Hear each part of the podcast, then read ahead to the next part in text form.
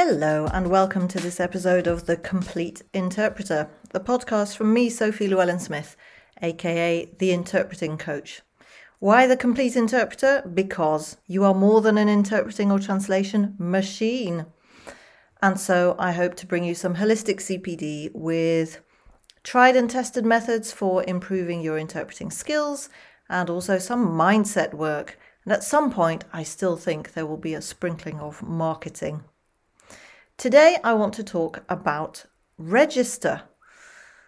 I'm sure you know what I'm talking about informal register versus formal register. Different ways of saying the same thing, but one way is appropriate in a particular context and not in another. In everyday conversation, we use certain expressions that would simply not be appropriate if we were interpreting a speech by a politician at some solemn and ceremonial occasion.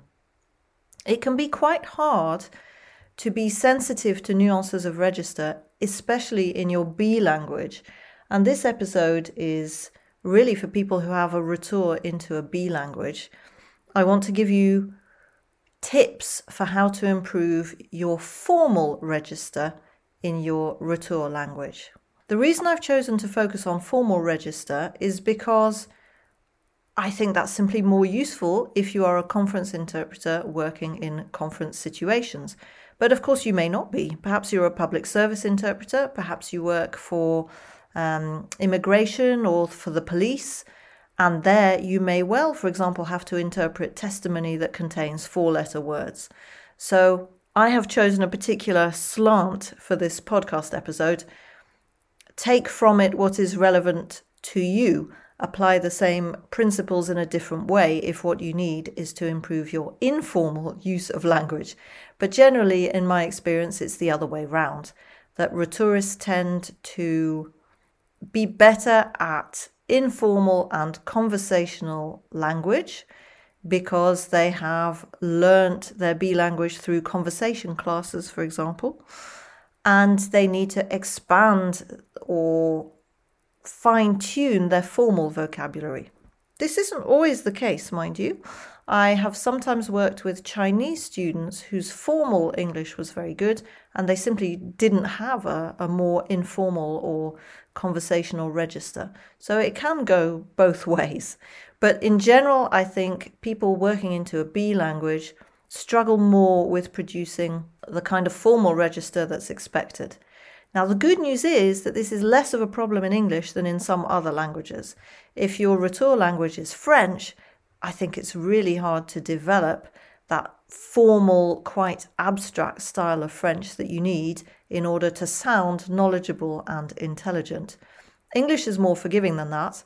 In English, you there is quite a broad, neutral-ish register which is appropriate for many, many situations.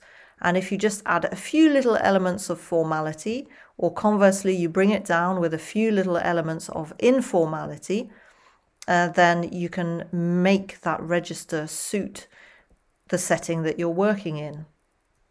Generally speaking, what's jarring for the audience if there's a sudden swing, an abrupt difference in register. So you're ticking along quite nicely in this neutral, semi formal register and suddenly you say something really slangy or colloquial, that will shock people, unless your speaker's done it deliberately for effect. So that's the good news about English as a rhetorical language. It is more forgiving than others when it comes to formality. Now, how can you improve your use of a more formal register? Well, I am going to record several podcast episodes about this, I think, because it won't all fit in one. And there are three stages, I think, that you need to go through to work on your formal register. You can do them concurrently. I'm not saying you have to spend years on stage one and then move on to stage two and then move on to stage three. But it seems to me that you need to work on the following three fronts. First of all, improving your awareness of what is formal in your B language and what is not formal.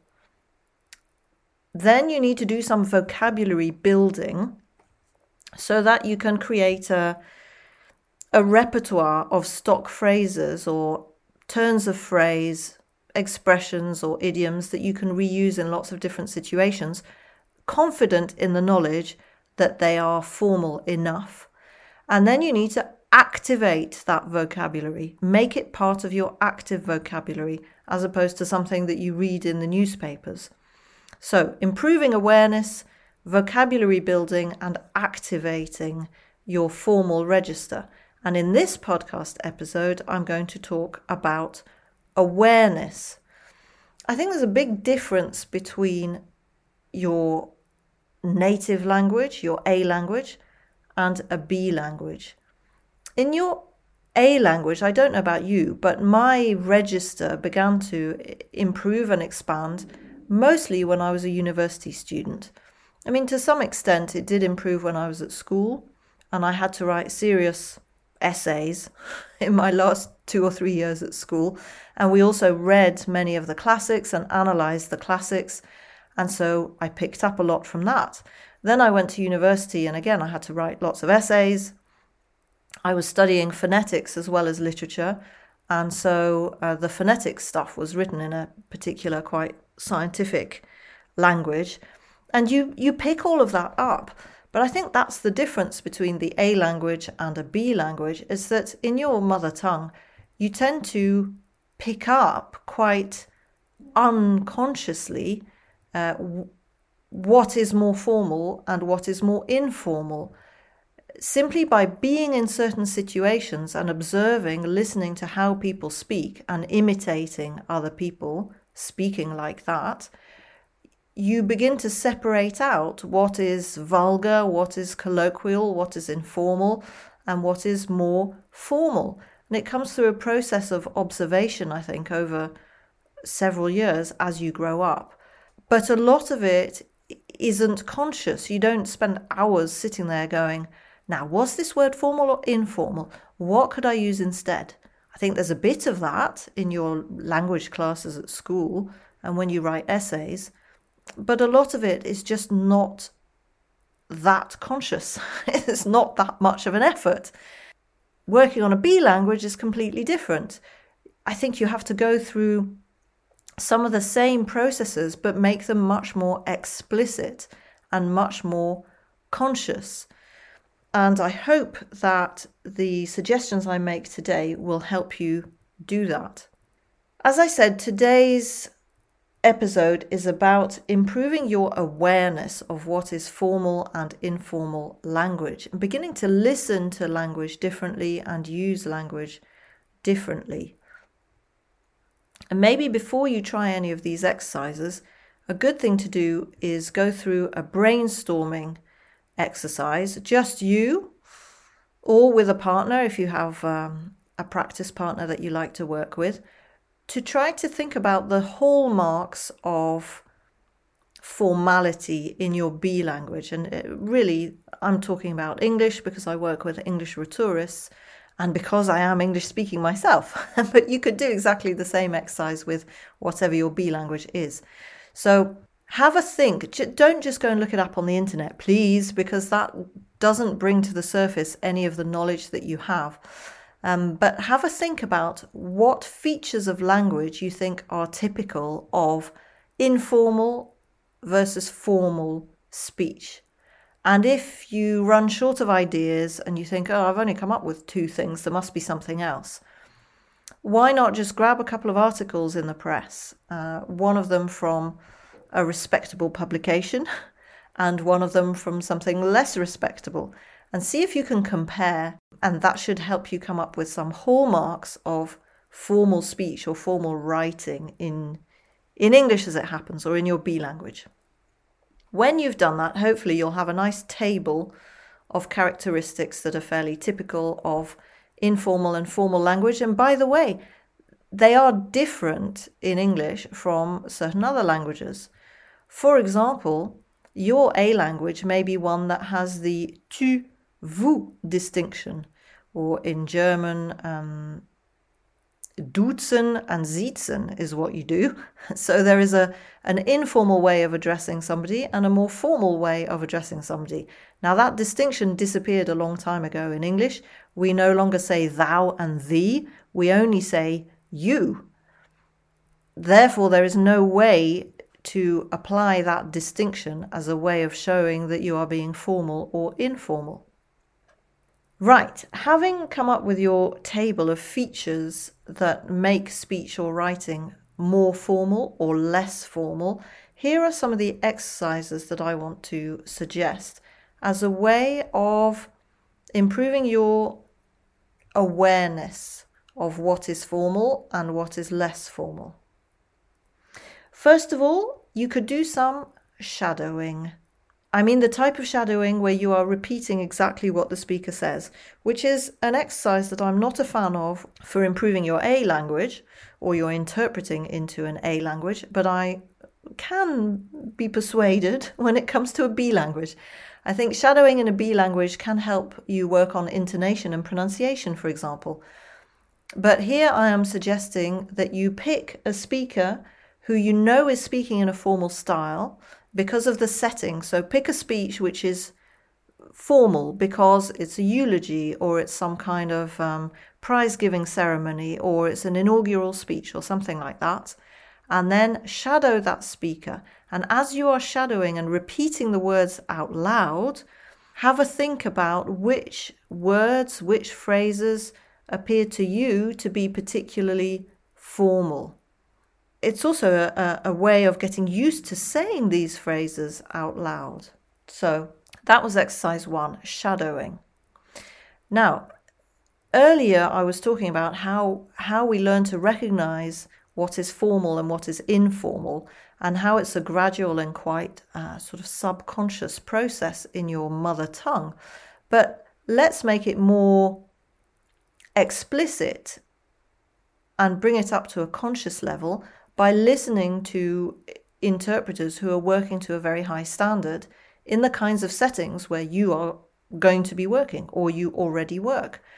Uh, I said that in a really complicated way, but fundamentally, what I mean is if you are going to be uh, an EU accredited interpreter working for the European institutions, then go and listen to European Parliament TV, for example. Tune in to the interpreters who are working into the language that you are working into and listen to how they express things and see if you can pick up some turns of phrase that wouldn't necessarily occur to you and that um, are more formal than you are used to employing. I think we all do this when we start out as young interpreters. We listen to our colleagues in the booth and write down useful phrases, or at least I used to. So I think that's um, that's something that you can do with your B language. Now, another exercise that you can try is to deliberately select an article that you know to be formal. So it might be an academic text, something from a scientific journal, perhaps, or from an academic journal, or from a book that you know uh, is written in quite a formal style. And then go through it with your highlighter and highlight phrases that appear to you to be formal. And by the way, the reason I haven't mentioned newspapers is because the journalistic style in English isn't always extremely formal. If you're working on a text and if you happen to have a native speaker who can help you, then that can be useful because they can help point out phrases or words that are more formal. Another variant of that exercise would be instead of just picking one text that you know is formal, pick two articles from the press on the same subject, but pick one from a red top. In England, that would be something like the Mirror or the Sun or the Star, and one from a broadsheet, for example, the Financial Times or maybe the Guardian and then read both articles and just compare and contrast. See if you can find expressions or sentences that are talking about exactly the same thing but expressing it in a very different way. You might find, for example, that the the uh, article from the Star or the Daily Mail or the Mirror uses contractions more. I can't, I won't whereas the article from the Financial T- Times says we cannot, we do not, or you might find that the article in the FT uses more impersonal, indirect turns of phrase and longer sentences, whereas the article from the Mirror is much more direct.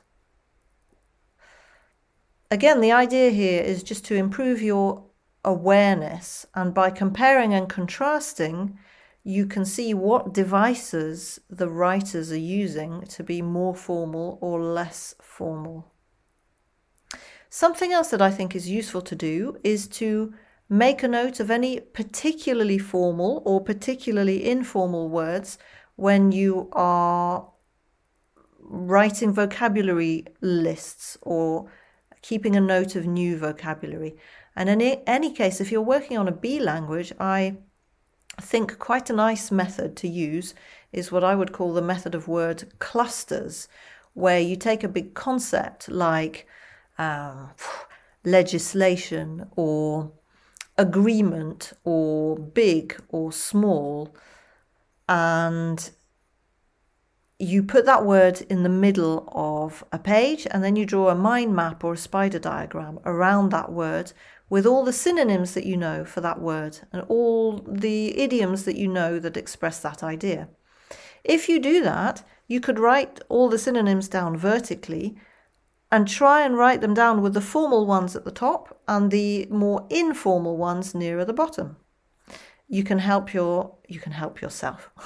you can use a thesaurus to help you with this kind of exercise or a dictionary or a collocations dictionary, and you may well find when you look words up in the dictionary that some of them are marked as formal or informal.